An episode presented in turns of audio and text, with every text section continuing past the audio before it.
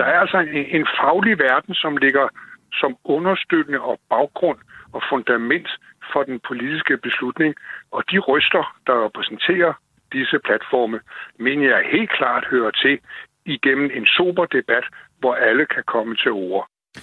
Sådan siger tidligere forsvarschef Jesper Helsø om det forhold, at en række militærchefer ikke måtte holde oplæg for Folketingets forsvarsudvalg i landstingssalen på Christiansborg, uden forsvarsminister Trine Bramsens tilstedeværelse. Årsagen var ifølge Forsvarsministeriets departement principielle retningslinjer. Men en anden tidligere forsvarschef oplyser til os, at han har gjort præcis det, som Forsvarsministeriet ikke tillader, nemlig at have deltaget i en sikkerhedskonference på Christiansborg uden ministerens deltagelse. Det er en sag, som vi ser nærmere på lige om lidt. Men vi skal også omkring andre emner, for det har, tør jeg roligt sige, været en begivenhedsrig uge i det danske forsvar. Onsdag kom det til en ildkamp i Guinea-bugten, cirka 30 sømil syd for Nigerias territorialfarvandsgrænse, hvor frømænd fra fregatten Esbern Snare i selvforsvar skød og dræbte fire formodede pirater, efter at disse havde skudt direkte mod danskerne. Du lytter i øjeblikket til Frontlinjen på Radio 4. Mit navn er Peter Ernst ved Rasmussen. Velkommen til. Vi begynder med en sag, som vi også tog op i sidste udgave af Frontlinjen. Herr general og admiraler, medlemmer af Folk og Sikkerhed, mine damer og herrer, kære alle. Velkommen til Folk og Sikkerheds øh, årlige sikkerhedspolitiske konference på Christiansborg, som vi afholder i øh, samarbejde med øh, Forsudvalget. Vi holdt den sidste konference. Ja, sådan lød det fredag, da formand Peter Michael Andersen fra organisationen Folk og Sikkerhed åbnede den årlige sikkerhedspolitiske konference i Landstingssalen på Christiansborg, som blev afviklet i samarbejde med Folketingets forsvarsudvalg. Oprindeligt var det planen, at seks militære stabschefer eller næstkommanderende fra hæren, flyvevåbnet, søværnet, specialoperationskommandoen, hjemmeværnet og arktisk kommando skulle have holdt militærfaglige oplæg om forsvarets opgaver og kapaciteter. De havde også sagt ja og stod i det officielle program, som var sendt ud. Men kort før konferencen modtog Folk og Sikkerhed et opkald fra Forsvarsministeriets departement med besked om, at de militære chefer ikke kunne holde oplæg, fordi forsvarsminister Trine Bramsen ikke selv kunne være til stede. Hverken en repræsentant fra Forsvarsministeriet eller minister Trine Bramsen selv har endnu ønsket at stille op til interview om sagen. Derfor er jeg glad for, at jeg i stedet kan byde velkommen til dig, Claus Hjort Frederiksen. Tak. Du var jo forsvarsminister for Venstre i den daværende statsminister Lars Løkke Rasmussens regering og gav stafetten videre til netop Trine Bramsen i juni 2019. Du har også været finansminister og beskæftigelsesminister, og så har du siddet i Folketinget siden 2005. Det er til februar 17 år siden, at du blev valgt ind, og du har altså en solid parlamentarisk baggrund som både minister og menigt folketingsmedlem. Og Claus Hort Frederiksen, havde du i din tid som forsvarsminister accepteret, at seks militære chefer fra de operative kommandoer kunne holde oplæg til en konference på Christiansborg uden din tilstedeværelse? Ja, det tror jeg ikke, jeg ville have nogen problemer med øh, overhovedet, fordi som minister har du jo en stor interesse i, at øh, ministeriet og øh, organisationen forklarer, øh, hvad er problemerne, og hvad, hvad går det ud på. Og hvis der er problemer, øh, jamen, så skal man jo også berede jorden for, at øh, man kan få midler til at, at løse det. Så det vil jeg ikke have nogen problemer med. Det, der for os dengang var retningslinjen, det var optræden i Folketingets udvalg, altså i det her tilfælde i forsvarsudvalget. Øh, der har man jo, når man laver lovforslag, øh, så er der jo ofte en teknisk øh, gennemgang. Øh, ofte finder den sted i ministeriet, altså øh, hvor øh, embedsmændene forklarer, hvad går loven ud på, og hvad er konsekvenserne af det, og så videre, og hvor folketingsmedlemmerne kan stille spørgsmål. Der har det været en fast regel, at der øh, må, øh, der skal ministeren være til stede. Det var noget, Anders Fogh Rasmussen øh, indskærpede, det var noget, Lars Løkke Rasmussen øh, indskærpede, men det var det. Altså konferencer, øh, taler til private foreninger. Øh, hvis øh, en eller anden øh, oberst er medlem af en rotor i foreningen, kan han selvfølgelig stille sig op øh, og, og tale om forsvarets øh, opgaver og problemer. Og det vil sige en klar skillen mellem et forsvars- eller et udvalg i Folketinget, der mødes med en minister i et lukket lokale, hvor man sidder og svarer på spørgsmål, og så det her, som altså er en åben konference, hvor der jo også var deltagere udefra, man kunne melde sig til konferencen. Der er en klar skillelinje mellem det. Helt klart, helt klart. Øh, er det normalt, at embedsmænd i fagministerier ikke må holde sådan nogle faglige oplæg for Folketingets fagudvalg, uden at den respektive minister er til stede. Har du hørt om det andre steder? Nej, nu tjekkede jeg det i går med, med nogle tidligere ministerkolleger. Øh, Carsten Lauritsen, der var skatteminister, øh, Hans Christian Schmidt, der har været land, øh, miljøminister, og de bedyrede begge, at selvfølgelig havde man som minister en interesse i, at embedsmændene var ude og forklare, hvad politikken gik ud på.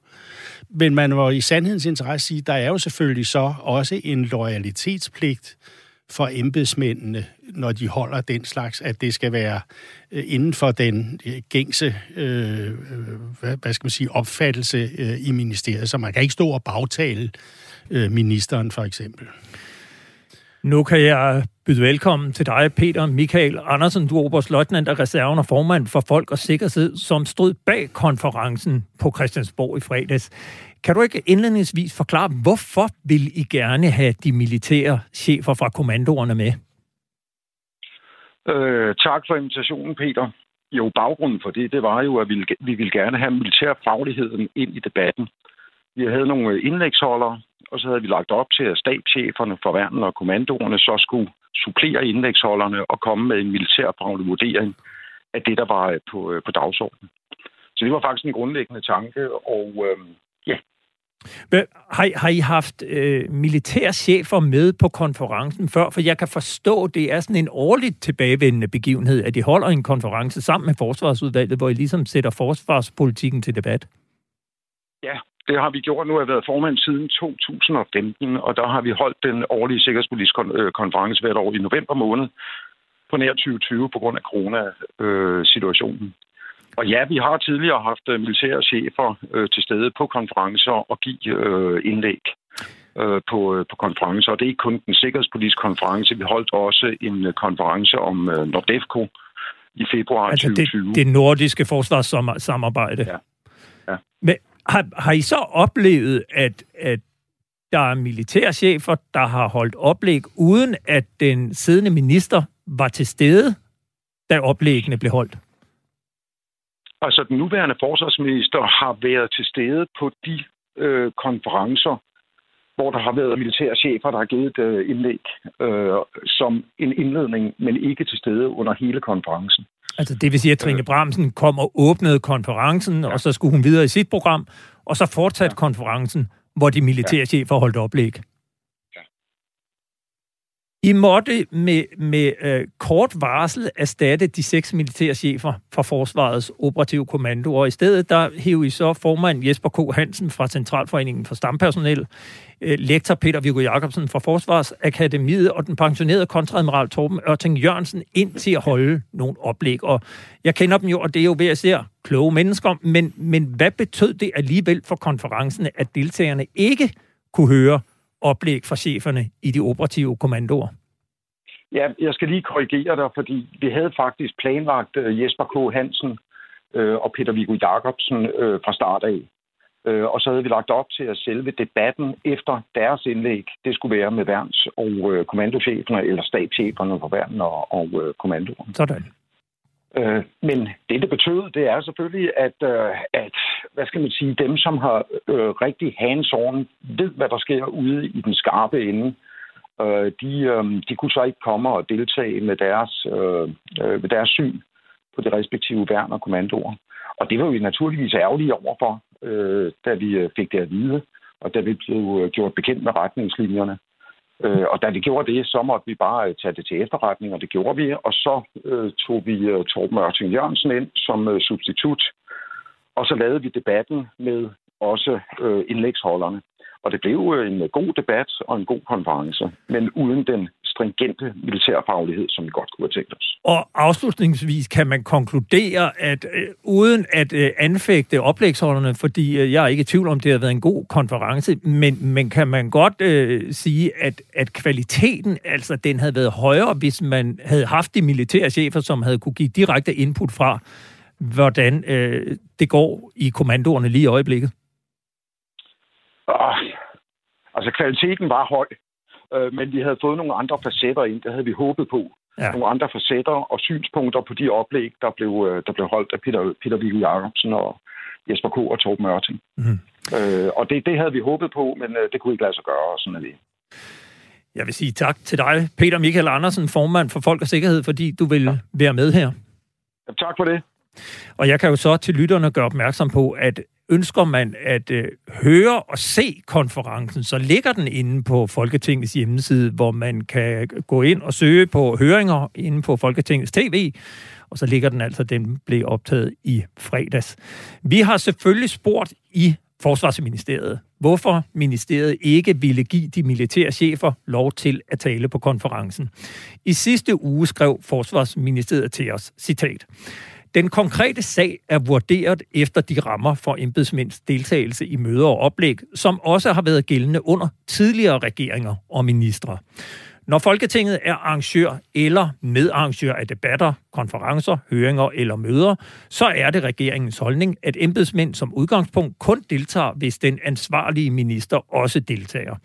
Det skyldes, at det er ministerne, der står til ansvar over for Folketinget, og relationen mellem Folketinget og regeringens embedsmænd går derfor altid gennem ministerne. Citat slut.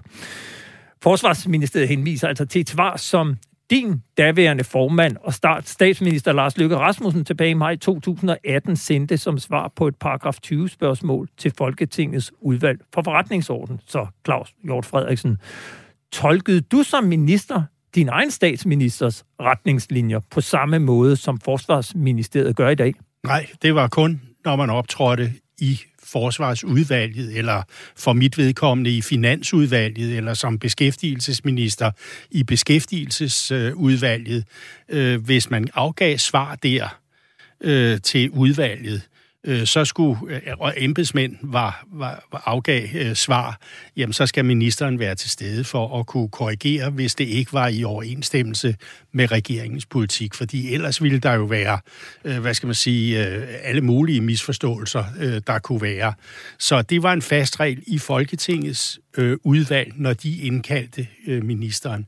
Men altså, øh, deltage i konferencer, øh, hvor man skal komme med øh, faglige øh, input, øh, der har vi da som politikere en stor interesse for, at viden omkring de her ting bliver så udbredt som overhovedet muligt.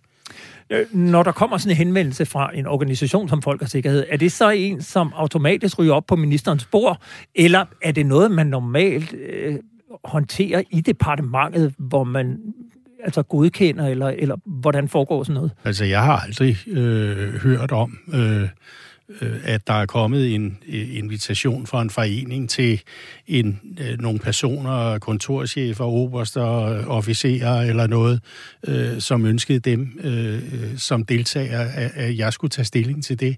Det, det, det foregår helt øh, gelinde, og der er jo i et hvert ministerium en sikker øh, hvad skal man sige, øh, vurdering af, øh, hvad er det her? Men det er jo ikke noget, man involverer ministeren i, så, så det jeg lyder, kender ikke... Det lyder på dig, som om du opfatter, at praksis simpelthen er ændret siden, at du har forladt ministeriet. Ja, det er helt klart. Altså, øh, det, det var ikke eksisterende i vores tid, det der. Der var der en helt anden åbenhed.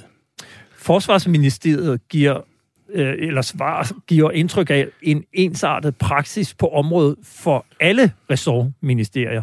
Men Folketingets udvalg for forretningsorden foretog i 2017 en undersøgelse af, hvordan embedsmænd i Folketingsårene 15-16 og 16-17 havde deltaget i høringer i Folketinget, og at den fremgår det, at flere ministerier lod deres embedsmænd deltage i høringer i Folketinget uden fagministerens tilstedeværelse, og derfor konkluderede notatet også, at praksis på området var i citationstegn uensartet, og at flere ministerier havde valgt en pragmatisk tilgang med vurdering fra sag til sag.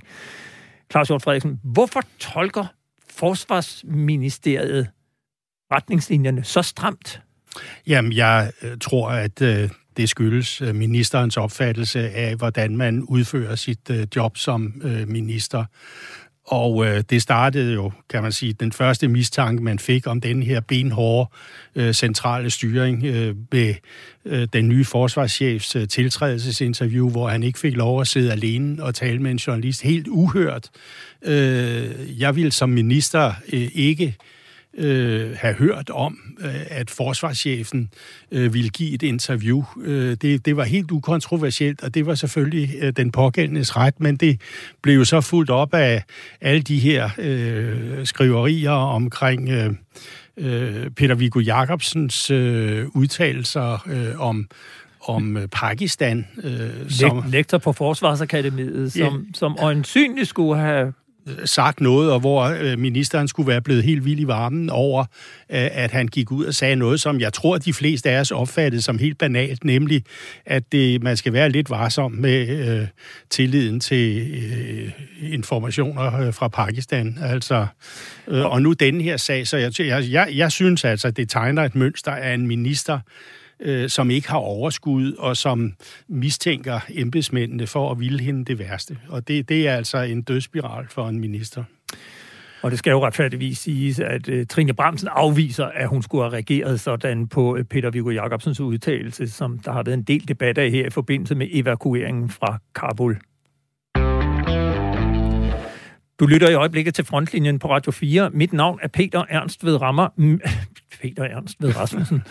Og med mig her i studiet er tidligere forsvarsminister Claus Hjort Frederiksen. Vi har forsøgt at undersøge, hvordan praksis var før i tiden i Forsvarsministeriet, og jeg ringede derfor til Jesper Helsø, som var forsvarschef i perioden fra 2002 til 2008. Og jeg spurgte ham, om han selv eller hans militærchefer deltog i konferencer på Christiansborg uden ministerens tilstedeværelse. Jeg har ingen erindring om øh, forholdene på Christiansborg. Jeg har en klar erindring om, at både jeg og nogle af dem, som sad som chef for hæren, søværende eller flyvevåbne, har deltaget i nogle partiers forsvarspolitiske seminarer, hvor de har givet en række fakta og analyser ud fra et militært synspunkt, uden at der blev skrevet ind over for dette, uden at der var en minister til stede. Men selvfølgelig blev departementet orienteret om, hvis jeg som forsvarschef deltog i en sådan orientering, uanset om det var for partiet Venstre i Nymindegablejen, eller det var for en socialdemokratisk forsvarsudvalgsgruppe, som partiet havde. Så blev departementet orienteret, og jeg har på intet tidspunkt fået et nej til at kunne deltage i disse arrangementer. Hvis det er for forsvarsudvalget, så vil jeg mene, at der skal en politisk udkendelse til ved den ansvarlige ressortminister til, at et sådan indlæg kan foretages. Men jeg mener ikke, at folk og forsvars indlæg som sådan var et decideret med fokus, fokus på forsvarsudvalget, men mere en generel høring, mm. som der deltog flere i end lige forsvarsudvalget. Burde det ikke være den vigtigste platform at få lov at holde militærfaglige indlæg netop for Folketingets forsvarsudvalg, så forsvarsudvalget hørte, øh, lige ved at sige, fra hestens egen mund, hvordan de faktiske forhold er i jernindustrien? Sådan helt grundlæggende, så mener jeg jo, at øh, også politikere, øh, som de ansvarlige, som de er og bør være, har behov for at høre en række udtalelser, analyser øh, fra, fra de personer, som sidder med det faglige ansvar, og ikke kun høre det fra, fra en forligskredsrepræsentant, øh, som, som kun øh, taler med, med politiske briller. Der er altså en, en faglig verden, som ligger som understøttende og baggrund og fundament for den politiske beslutning. Og de ryster, der repræsenterer disse platforme, mener jeg helt klart hører til igennem en sober debat, hvor alle kan komme til ord. Selvfølgelig er forsvarets chefer, der er klar over ikke at hoppe ind med begge ben og lukkede øjne i et politisk betændt område som sådan. Men direkte at sige, at vi egentlig i realiteten ikke rigtig har tillid til, at I kan håndtere den situation. For det er sådan, som mange udlægger den, og som jeg selv må udlægge den også, den synes jeg egentlig ikke klæder en demokratisk politisk proces. Altså ledes altså tidligere forsvarschef Jesper Helsø. Vi kontaktede også Peter Bartram, som var forsvarschef fra 2012 til 2017. Han oplyser i en sms til os, at han har holdt oplæg på en konference afholdt af Folk og Sikkerhed på Christiansborg, uden at den daværende forsvarsminister var til stede. Det var ifølge Peter Bartram øh, i citationstegn ikke en sag eller et emne, hvorvidt han kunne deltage. Så Claus Hjort Frederiksen, tidligere forsvarsminister, kan du forklare, hvornår har forsvarsministeriet åbenbart ændret praksis på det her område? Ja, det har de jo så øh, åbenbart gjort den dag, Trine Bramsen tiltrådte som minister. Så den øh, skæringsdag er, er vel øh, rimelig øh, klarlagt. Øh, problematikken her er jo ikke ny, og jeg har selv hørt kritik af Forsvarsministeriets informationsniveau fra forsvarsordførende, også dengang, at du var minister. Hvad gjorde du selv for at give medlemmerne af Forsvarsudvalget adgang til opdateret faglig viden fra de fagfolk, der vidste noget om det?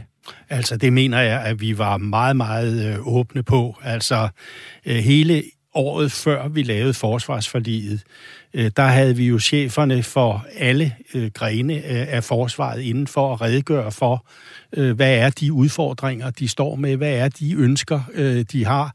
Øh, vi havde søværnet inden, vi havde hæren inden, vi havde flyvevåbnet inden, vi havde efterretningstjenesten inden, øh, vi havde personalstyrelsen inden, der kunne redegøre for problemer med, med lønstrukturen øh, i forsvaret, også ejendomsstyret, og så videre, og så videre. Så jeg mener selv, at øh, vi kørte et meget, meget øh, åbent øh, løb omkring det der, fordi jo større den fælles viden er, jo nemmere er det jo at få lavet en politisk aftale. Øh, det er jo klart, at hvis man kører et meget lukket løb, og ingen må vide noget, øh, så, så er det meget svært. Men mit udgangspunkt har jo også hele tiden været, at jeg er jo ikke militærfaglig. Altså, jeg ved jo ikke, hvilken helikopter, øh, der er den bedste. Jeg ved jo ikke, hvilket missil, Øh, der er det bedste, eller hvilken kanon, øh, der er den bedste. Det ved forsvarets folk, og derfor skal de jo redegøre for, hvad, hvad hvad, hvad er baggrunden for de øh, ting, der bliver truffet? Fordi det værste, jeg næsten kan forestille mig, øh, det er jo, at øh, man som minister kaster sig op til ekspert øh, på området, og så ligesom siger, at det skal være den løsning, øh, man finder, fordi det er for mig stærkt utroværdigt, fordi jeg var ganske vist værnepligtig for øh, 100 år siden, men det berettiger mig jo ikke til øh, at have nogen viden om, hvilken pistol, der er bedst. Øh, vi hører flere her, der siger, at det rent faktisk er et demokratisk problem, at Folketingets forsvarsordfører ikke kan få adgang til den viden fra, fra de her fagmilitære folk. Øh, ifølge Forsvarsministeriet, så er det jo åbenbart regeringens praksis helt generelt på de øvrige ressortområder, at ministeren skal være tilbage, øh, eller skal i hvert fald skal, skal, skal deltage for, at øh, de må holde oplæg hvor eller hvem kan ændre praksis på det her, og, og bør det ske? Jamen altså, øh, i, til, i sidste instans er det jo statsministeren, der fastlægger, øh, hvad øh, regeringsmedlemmerne skal gøre, og, og hvad de ikke skal gøre. Sådan var det jo i vores regeringer. Det var Anders Fogh, der fastlagde, hvornår optræder man øh, alene øh, i udvalg, hvornår optræder øh, embedsmænd i udvalg, og hvornår optræder man sammen øh, i udvalg. Og det blev videreført af Lars Løkke, så øh, der må jo øh, på en eller anden måde være et ansvar hos... Øh, statsministeren for at klarlægge de her regler. Ser du det her som en videreførelse af det, vi har set på andre områder, hvor der er en ekstrem stram kommunikationsstyring helt fra toppen af regeringen? Ja, det tror jeg, øh, Trine Bramsen øh, har opfattet som øh, den model, der skal køre. Hun ser jo, hvordan statsministeren kører en stram øh, kommunikation, og så øh, tænker hun, øh, det vil chefen gerne have. Jeg vil sige, Tusind tak til dig, Claus Hjort Frederiksen, tidligere forsvarsminister, fordi du vil komme ind og gøre os klogere på det her. Jeg kan lige til lytterne orientere, vi har naturligvis sendt en række spørgsmål til Forsvarsministeriet øh, om den her problematik, og vi har ikke nået at få svar, inden programmet gik i gang. Men må ikke, at vi kan være heldige at øh, komme med nogle forklaringer i næste uge. Tak til dig, Claus Hjort Frederiksen. Selv tak. Du lytter i øjeblikket til Frontlinjen på Radio 4. Mit navn er Peter Ernst ved Rasmussen, og nu skal vi videre til en sag, som har fyldt en del i den seneste uge. Onsdag den 24. november kom soldater fra den danske fregat Esbjørn Snare i ildkamp med otte formodede pirater i farvandet cirka 40 sømil syd for Nigerias kyst. Her opholder fregatten sig udsendt af Folketinget for at bekæmpe pirateri. Min kollega Jeppe Retshustad talte for en times tid siden om episoden med flotilleadmiral Carsten Fjord Larsen, som er næstkommanderende i Søværnskommandoen. Esbjørn Snar modtager øh, troværdige oplysninger omkring en øh, piratgruppe, altså en trussel imod øh, den civile skibstrafik. Øh, og de gør det, at de sender helikopteren ud øh, for at rekognoscere, for at få øjne på øh, og konstatere, om der de facto øh, er en trussel derude. Øh, og øh, de får øh, eyes on target, om man så må sige, og konstaterer, at der er grundlag for at sige, at det her, at der er begrundet mistanke om, at det er en piratgruppe. Og det er jo på grund af øh, de kendetegn med motorer, stiger, øh, øh etc. Øh, og på baggrund heraf, øh, så øh, fortsætter man øh, over imod området, øh, rekonfigurerer helikopteren, sender den afsted igen, og sender øh, formanden afsted. Og det er jo med henblik på, at når der er begrundet mistanke om piratvirksomhed, øh, så kan man øh, øh stoppe fartøjet, øh, borte det og inspicere det. Og det er jo sådan set det, øh, Esbjørn Snar øh, sætter øh, i værk. Øh, I den her proces, hvor der så bliver anvendt øh, gradueret magtanvendelse fra verbale advarsler over varselskud til skud mod øh, piratskibens motorer, øh, og at øh, frømændene nærmer sig, øh, så øh, kan man sige, følger øh, de formodede pirater ikke øh, de advarsler, der kommer, men de åbner ild, og så forsvarer de danske øh, styrker sig i selvforsvar. Og i retten, der kom det så frem, at øh, de formodede pirater havde skudt mod både den danske helikopter og frømandskorpset, som altså var ude i de her hurtiggående både, de såkaldte ripper. Hvor stor materiel skade øh, har træfningen forårsaget på forsvarsudstyr? Men det er korrekt. Øh, jeg har jo ikke selv set det, men øh, der er skudhuller i, øh, i, i øh, frømændenes rib, øh, og, øh, men det har ikke nogen øh, længerevarende betydning for, for indsatsen dernede. Øh, så vidt jeg ved, så er tingene repareret igen, eller er lige ved at blive det. Øh, det er i hvert fald mit klare indtryk. Jeg har ikke lige fået en status nu her inden for den sidste time. Hvordan er situationen øh, lige nu ombord på Esben Snar? Esbjørn Smar har øh, genoptaget øh, patruljen i øh, Guinea-bugten i det primære operationsområde efter et øh, kort logistisk stop øh, i Ghana. Så de er øh, tilbage og laver deres øh, primære opgave. Skududvekslingen ender med, at øh, fire af de her formodede pirater øh, mister livet, og at de resterende fire øh, ombord i, øh, i båden bliver øh, tilbageholdt af de danske soldater øh, og taget med ombord på Esbensnar, er de i alt otte, altså både de tilfangtagende og de døde formodede pirater, stadig ombord på Esben Snar? Ja, det kan jeg bekræfte. De er stadig ombord på Esben Snar. Ja, mit navn er Peter Ernst ved Rasmussen, og du lytter i øjeblikket til frontlinjen her på Radio 4. Øh, nu skulle vi have haft Iben Yde med fra et studie i Aarhus, og det er hun så ikke endnu, kan jeg forstå. Så lige nu, der prøver vi at se, om vi kan få fat på hende i... Hun er med på en telefonlinje. Det glæder mig. Goddag i møde. Goddag. Du har i tre omgange været udsendt som militærjuridisk rådgiver i blandt andet Operation Ocean Shield, hvor Danmark bekæmpede pirater ud fra Somalia og Afrikas horn på den modsatte side af det afrikanske kontinent. I du har netop, eller du har jo i hvert fald kender til den her beskrivelse af, hvordan de danske soldater endte med at skyde fire personer ud for Nigeria. Ud fra sådan en rent juridisk synspunkt, kan man så tale om, at Danmark var, havde ret og juridisk grundlag til at dræbe de fire formodede pirater? Altså i udgangspunktet ja, og det baserer jeg på, på de øh, informationer, som er offentligt tilgængelige. Øhm, vi tager jo ikke derned kan man sige, med det sigte at slå pirater ihjel, men med at bekæmpe øh, pirateri. Og det har vi lov til at gøre i henhold til øh, Havretskonventionens kapitel om, øh, om international farvand, som giver os ret til at foretage en række foranstaltninger i forhold til pirateribekæmpelse.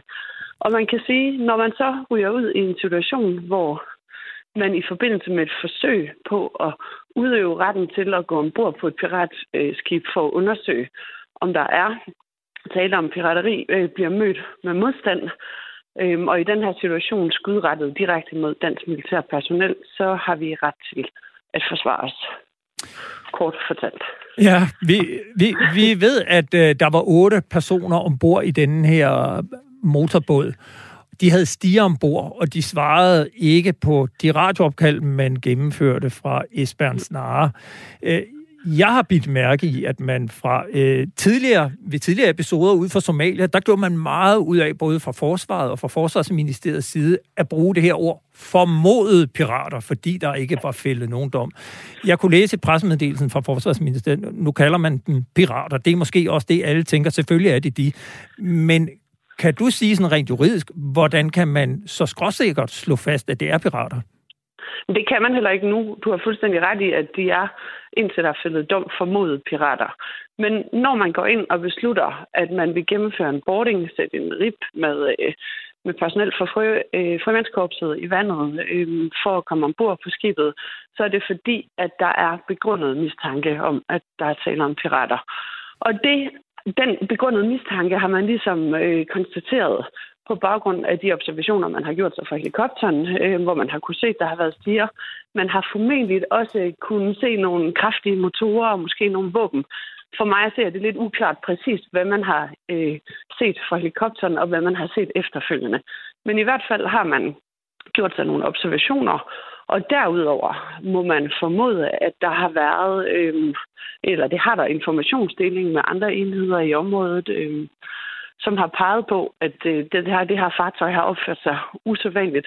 Der har endda også, hvis jeg øh, skal sådan personligt øh, komme med et gæt, været en eller anden form for kontakt øh, mellem, øh, mellem for eksempel hollænderne og danskerne, fordi vi kan læse i hvert fald, at der øh, at, at der har været øh, der har været mistanke om, at de kunne finde på at angribe hollandske skibe.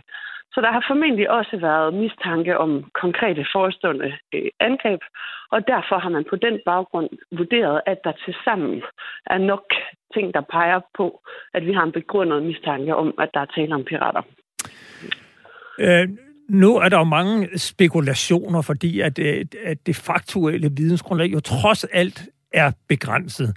Øh, noget af det, som der er nogen, der problematiserer, det er jo det her forhold, at man ikke får kontakt på radioen.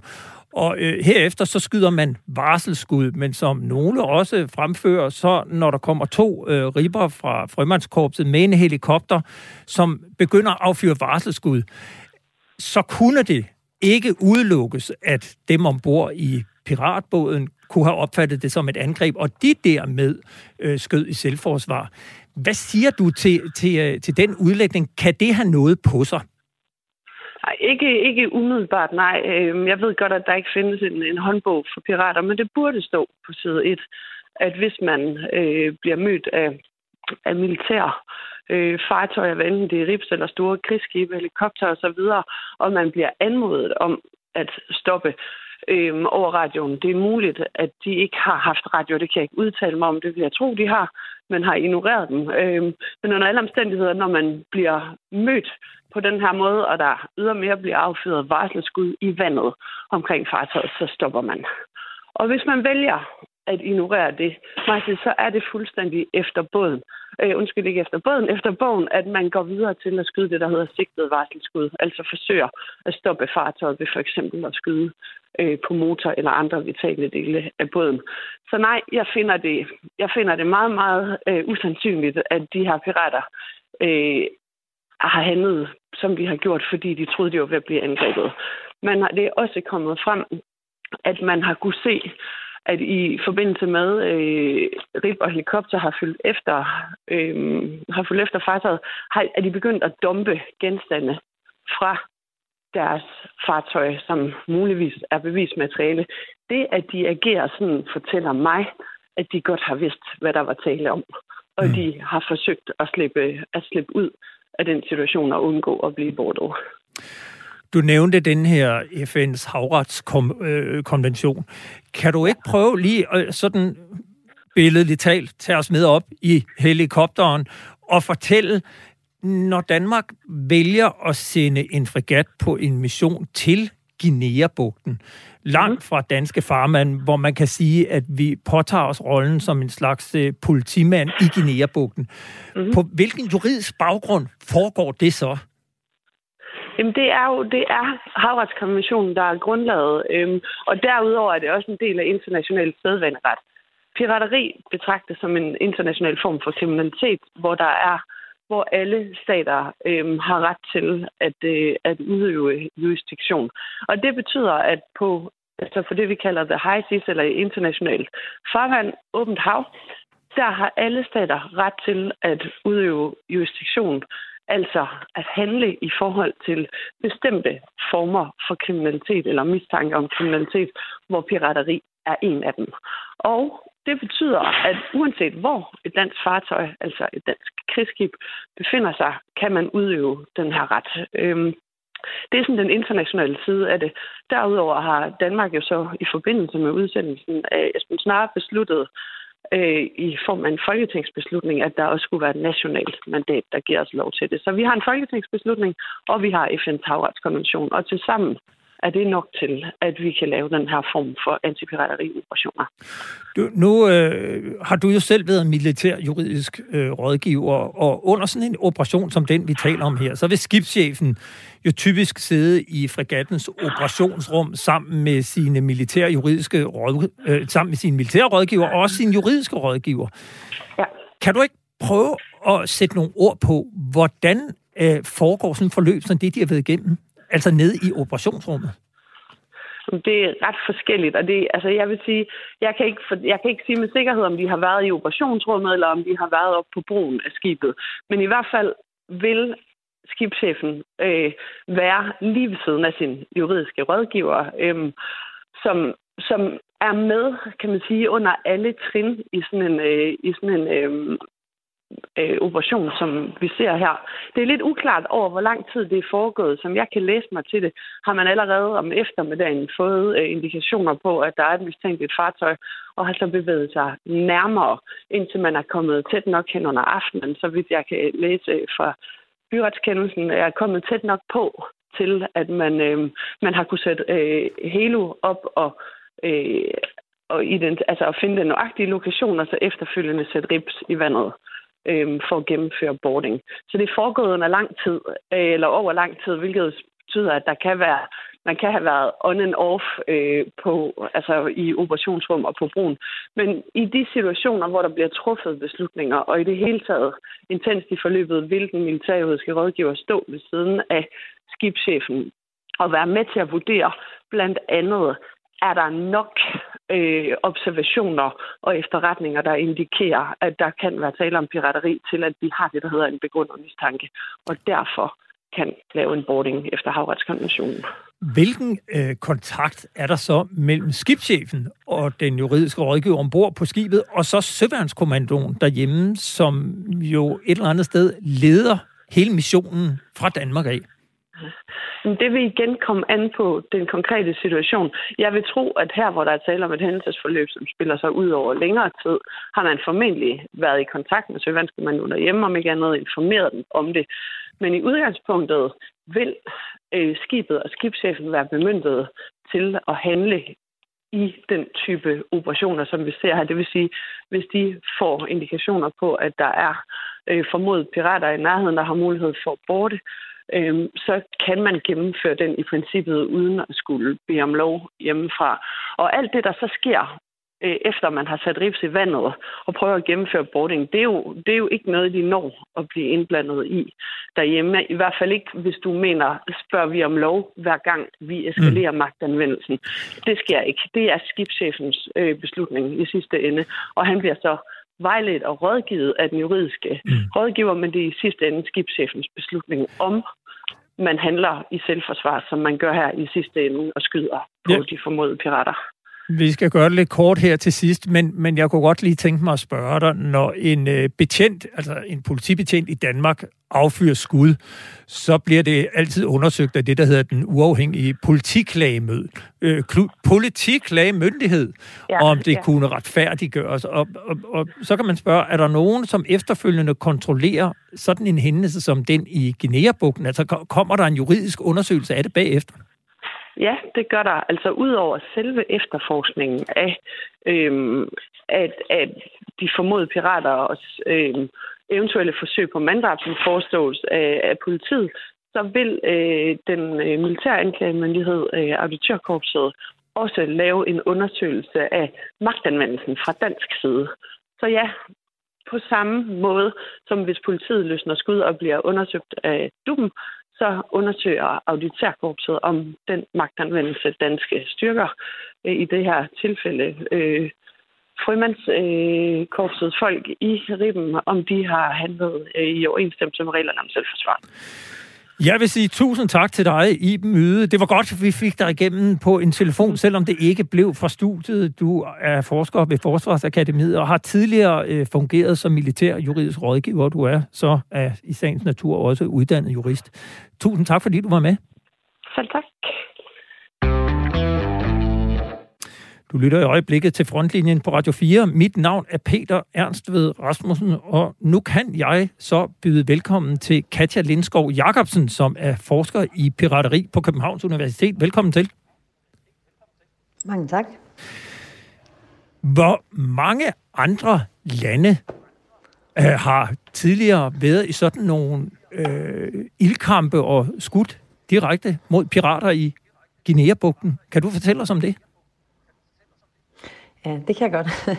Øh, det, er der, det er der ikke øh, lige præcis den situation, som vi så de danske frømænd var i, er der ikke nogen, der har været i før. Øh, vi har set den italienske helikopteren fra den italienske frigat, som har været i området fire gange nu, øhm, har, har haft tilfælde, hvor de har fløjet efter formodede pirater og, og også affyret varselsskud, men den situation, hvor det er en en, en rib, øh, der er meget tættere jo på, øh, på formodede pirater og, og er endt i en lille kamp. Øh, den har vi ikke set før. De her formodede pirater i onsdags, de tager jo så en ildkamp op med både den danske helikopter og øh, et, kan man sige, roligt, veluddannet dansk frømandskorps, i stedet for bare at øh, overgive sig. Og det kan selvfølgelig overraske, at nogen vil gå ind i sådan en ulige kamp. Men kan du sige noget om, om det ligefrem er en typisk aggressionsform for piraterne på denne her side af Afrika, altså i Guinea-bugten? Altså man kan i hvert fald sige, at det er jo også det tilfælde, jeg nævnte før med den italienske helikopter, der kan vi også se, at øh, piraterne har skudt tilbage, og det har de så først i det tilfælde gjort, da de nåede ind i øh, Nigerias territorialfarvand. Men hvis vi kigger lidt ud over de tilfælde, der har involveret øh, internationale flåder, så er der også tidligere tilfælde, hvor nigerianske øh, specialstyrker har, har mistet livet i konfrontation med øh, formodede pirater. Så man kan sige, hvis man kigger på de to øh, situationer, situationer, så er det måske ikke øh, overraskende, at, at, man, øh, at man har set en, øh, en aggressiv handling fra de formodede piraters side. Kan du lige prøve at sætte nogle ord på, altså sådan aggressionsniveauet eller voldsniveauet, hvis man sammenligner med det, man oplevede blandt pirater ud fra Somalias kyst, og så i forhold til den type pirateri, som man, som man øh, oplever i Guinea-bugten? Ja, altså jeg tror, man, man må ligesom huske på, at dem, de er voldelige overfor, øh, det er dem, der kommer og, og prøver at, at anholde dem og stoppe dem i deres handling. Øh, og dem, de så ikke er voldelige overfor i de her situationer, det er de gisler, de jo gerne øh, vil kidnappe. Øh, og, og hvis de bliver slået ihjel, øh, så er der ikke rigtig noget, øh, nogen løsesummer. Så, så jeg, jeg tror, det er vigtigt at sige, at, at de, er, de er voldelige over for, øh, for dem, der kommer og anholder, men ikke nødvendigvis over for gislerne. Og jeg tror så også, man må sige, hvis man bringer hele det der spørgsmål om gisler ind, at det måske netop er derfor, man fra den side har valgt at, øh, at prøve at, at tilbageholde formodede pirater, inden de havde gisler ombord. Øh, fordi så kan den vold, de måske vil være parate til at udøve, jo risikere at gå ud over et gissel, og det vil man ikke, øh, det vil man ikke se. Du følger jo hele det her område meget tæt, og du følger også med i, hvad der foregår i de lande, der ligger langs øh, Guinea-bugtens kyst. Kan du ikke prøve at gøre os en lille smule klogere på, hvordan har landene omkring Guinea-bugten reageret på, at der har været den her ildkamp, og at danske soldater har dræbt fire formodede pirater i onsdags? Ja, selvfølgelig. Altså egentlig vil jeg sige, at vi indtil videre ikke har set voldsomt mange officielle reaktioner. Øh, der er helt sikkert rigtig mange øh, bilaterale møder, hvor den slags ting deles, øh, men der har indtil videre kun været øh, ret få officielle øh, udmeldinger. Men hvis man så ser på det, der har været, hvis vi for eksempel zoomer ind på Nigeria, som er en helt central aktør i alt det her, så kan man sige, at der ligesom både har været nogle meget diplomatiske toner og nogle mere kritiske røster. Så Øh, efter vores ambassadørs møde med NIMASA, som er Nigerias øh, safety agency øh, på det maritime, var der en officiel statement, som var meget sådan, omkring samarbejde og deconfliction, så meget diplomatisk på den ene side. Men samtidig har vi også set nogle øhm, hvad skal man sige, mere kritiske røster fra andre aktører i Nigeria, som for eksempel uh, Nigerias Maritime Law Association, der i en statement her uh, den 27. november, mener jeg det var, uh, fordømte det, de sådan beskriver som en alleged um, execution af fire pirater. Så det betyder altså, at hvis vi ser... Altså en, en, en, en formodet henrettelse, kalder de det. Ja, Ja, så det er jo øh, nogle lidt andre toner end fra Nimasa, der taler om samarbejde og, og deconfliction. Så det betyder, at hvis man sådan zoomer ind og ser på, øh, på Nigeria, så er der altså både øh, ris og ros, selv internt i et land, og det kan man så øh, gange med 19, fordi det er så mange øh, kyststater, der findes i, i området. Så jeg tror ligesom, vi må, der har ikke været mange reaktioner endnu, men jeg tror, vi skal øh, forberede os på, at der, der både kommer nogen af den ene og af den anden karakter. Jeg bed mærke i på Twitter, at øh, nogle af de internationale medier havde skrevet om denne her øh, episode, og, og det blev delt vidt og bredt. Altså både blandt øh, øh afrikanske lande, Twitter-brugere i Afrika, men også andre steder i verden, både Europa og USA. Er det her en, en hændelse, der vækker stor international opsigt, eller er det sådan lidt afgrænset til nørderne, der følger med i pirateri i Guinea-bugten?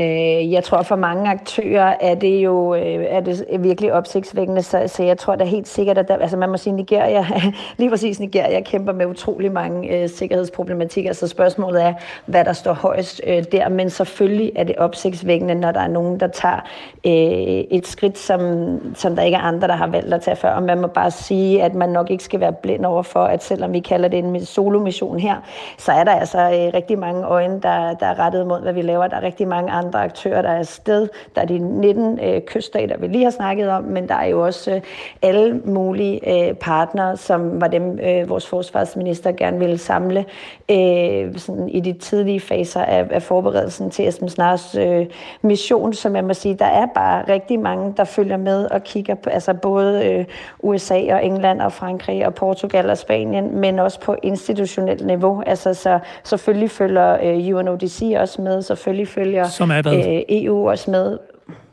som er FN's Office on Drugs and Crime, som er dem, øh, Danmark har arbejdet meget tæt sammen med for at forberede, øh, hvad skal man sige, for eksempel øh, på det juridiske område, øh, for at, for at sikre, at øh, der sker juridiske reformer, som gør, at man kan retsforfølge pirater, og, øh, og EU, som vi har arbejdet sammen med, for at sikre, at der også bliver bygget en regional struktur op, så det på sigt ikke er Esben Snare, men regionen selv, der kan klare problemerne. Så der er, så der er ligesom virkelig mange aktører, der har fokus fokus på øh, pirateriet, men som har gået til det øh, på en anden måde tidligere, og som jo alle sammen står og tænker nu, øh, hvad bliver det næste skridt, og bliver det, at vi sammen øh, kan finde øh, den hvad siger øh, overdragelsesaftale og den retsforfølgelsesmulighed, som vi jo heller ikke er de eneste, der har forsøgt os med. Øh, Italien vil også gerne kunne tilbageholde øh, og retsforfølge pirater, så, så selvfølgelig er der mange, der følger med. Øh, jeg noterer mig, at både USA, Storbritannien, Frankrig, Spanien, Portugal, Italien, som du også har nævnt, øh, har haft missioner i det her område, og flere lande er jo til stede dernede. Som du også selv siger, så, så er det jo øh, ikke en... Øh, den her type hændelser har vi ikke rigtig set før, i hvert fald ikke når det drejer sig om de vestlige lande, der har været engageret i, øh, i, i de her piraterimissioner i Guinea-bugten. Er der tale om en, en ændring i tilgangen til pirater, eller hvor opsigtsvækkende er det, at, at Danmark første gang vi øh, kommer til Guinea-bugten, så tre uger inden i missionen, oplever det her, at vi nu har en situation, hvor der både er døde pirater, og der er fire øh, formodet pirater, som er taget til fange og sidder tilbageholdt på faciliteterne øh, der på Esbjerg Snare. Mm. Altså så, selvfølgelig kan man sige, at det er en ændring i den forstand, at der jo ikke er nogen, der har været i den situation før. Så vi har bevæget os længere ned af, af en vej, hvor at Italien for eksempel stoppede med øh, ved det, der var afskrækkelse via måske, hvad skal man sige... Øh, de har, der er i hvert fald ingen, der før øh, på den måde øh, har hverken været i ildkamp med, med det resultat, som vi har set, og heller ikke har tilbageholdt. Så på den måde øh, kan man da sige, at det er et nyt kapitel, der har åbnet sig. Og jeg tror, men samtidig øh, tror jeg også bare, man skal være opmærksom på, at der jo var diskussioner i gang allerede øh, blandt andet på øh, hele spørgsmålet om, om overdragelsesaftaler og retsforfølgelse og, og, og rammer i det hele taget for internationale mm. aktørers øh, tilstedeværelse. Så der er noget, der er nyt, men der er også nogle diskussioner, som har pågået noget tid, og hvor man må se, om, om øh, den her situation ligesom kan være med til at skubbe på for, at nogle af de diskussioner bliver, øh, bliver speedet op, hvis man kan sige det på den måde. Og jeg kan fortælle lytterne her, at øh, jeg taler i øjeblikket med Katja Lindskov Jacobsen, som forsker i pirateri på Københavns Universitet. Og Frankrig holdt jo for nyligt en stor årlig antipirateriøvelse. Den hed Grand African Nemo i Guinea-bugten, hvor du var til stede. Øh, der var også deltagelse af kludetæp af 19 regionale flådeenheder og yderligere en håndfuld vestlige allierede. Herunder også Esbern Snare. Kan du ikke fortælle, hvad lavede Esbern Snare på den øvelse? Øh, jo, hvad, hvad hedder det? De blev ligesom, de agerede det skib, der blev angrebet, øh, hvor at den italienske frigat, som også var en del af øvelsen, øh, sammen med Kongos flåde, som også var med i øvelsen, øh, så skulle borte skibet og sikre, at øh, man fik, øh, ja, var sikker på, at der ikke var nogen pirater, når man så åbnede for citadellet, og så videre, så videre. Så man lavede ligesom en øvelse, øh, hvor Esben Snare var det, det skib, der blev angrebet, og, og man kan sige, sige, øh, det der var, var, at øh, der var virkelig, virkelig mange aktører, der observerede øvelsen, men der var også mange, der deltog. Jeg stod ombord på den franske fregat, men der lå en brasiliansk en også. Øh, så, så der var virkelig mange, der deltog, plus at hele den regionale struktur, altså nede i Vestafrika, også ligesom blev bragt i spil. Man brugte sådan et nyt informationsdelingssystem og sådan noget. Så det var en, en relativt stor øvelse, men også med et relativt stort publikum. Og nu var vi jo inde på her før, hvordan at øh, vi jo øjensynligt har en forskellig måde at takle det her problem på. Der er i hvert fald ikke andre, der har øh, oplevet at, at, øh, at skyde nogle af de her formodede pirater eller tage fanger. Hvad er årsagen til, øh, hvis du har noget bud på det, at de øvrige vestlige, vestlige lande ikke har arresteret formodede pirater, og heller ikke, øh, hvad kan man sige, gået længere i den ildkamp, når de tydeligvis har været i kontakt med pirater, som de så åbenbart ikke har fået til at stoppe, eller hvad? Øh, der er helt sikkert mange faktorer, tror jeg. Jeg tror, man skal huske på, at det ikke altid er sådan øh, enten eller. Så selvom vi har forskellige tilgange, så kan der godt være brug for begge dele. Så, så vores, øh, den danske og for så vidt også nogle af de andre aktørers tilgang med sådan øh, det, man kan kalde her og nu piratbekæmpelse, øh, skulle jo gerne komplementere andre aktørers øh, fokus, og det har vi også fra den side, men på den mere langsigtede øh, træning og øvelse, sådan at man også på sigt har nogle floder i regionen, organisationen, der kan håndtere det. Men det er på lang sigt, så på kort sigt skal der ligesom også gøres noget nu og her. Og det man kan sige med, hvorfor at andre i deres nu og her, øh, vi skal stoppe et piratangreb, hvorfor de ikke er gået så langt, kan jo for eksempel godt have noget at gøre med, i hvert fald britterne og italienerne har været ude at sige, at de kommer ikke til at anholde pirater, inden der er aftaler på plads, som øh, ligesom øh, sikre de næste skridt i, hvad man så skal gøre med dem. Så jeg ved, at der ligesom har været øh, diskussioner øh, fra nogle af deres side om øh, aftaler med, hvad man eventuelt så kunne stille op øh, med tilbageholdte pirater. Så, så noget af, af grunden til, at man ikke er gået videre, handler nok om, at man har håbet at få de der aftaler på plads, inden at, at man øh, var i den situation, hvor man stod med nogle tilbageholdte. Og der er helt sikkert også øh, andre grunde, men det er nok en af dem. Vi har lige 30 sekunder tilbage. Kan, har du nogen idé om, hvad kommer der til at ske med de fire døde pirater, der er ombord på Esbjerg Snare? Øh, Helt kort. Nej, det ved jeg faktisk ikke. øh, men det gør jo i hvert fald ikke situationen nemmere, vil jeg sige. Øh, så altså, jeg, ja, det, det ved jeg faktisk nej. ikke. Bare jeg vidste. Ja, øhm, jeg, men, jeg vil under men, alle omstændigheder ja. sige tusind tak, fordi vi måtte øh, kontakte dig. Katja Lindskov Jacobsen, forsker i pirateri på Københavns Universitet. Tak fordi du var med. Selvfølgelig. Selvfølgelig. Og til lytterne vil jeg sige tak, fordi I lyttede med. Husk, at du altid kan lytte til tidligere udgaver af programmet i din podcast player eller ved at besøge radio4.dk skråstreg frontlinjen. Tilbage er der bare at sige tak, fordi du lyttede med, og på glædeligt genhør om en uge, samme tid, samme sted. Tak for i dag.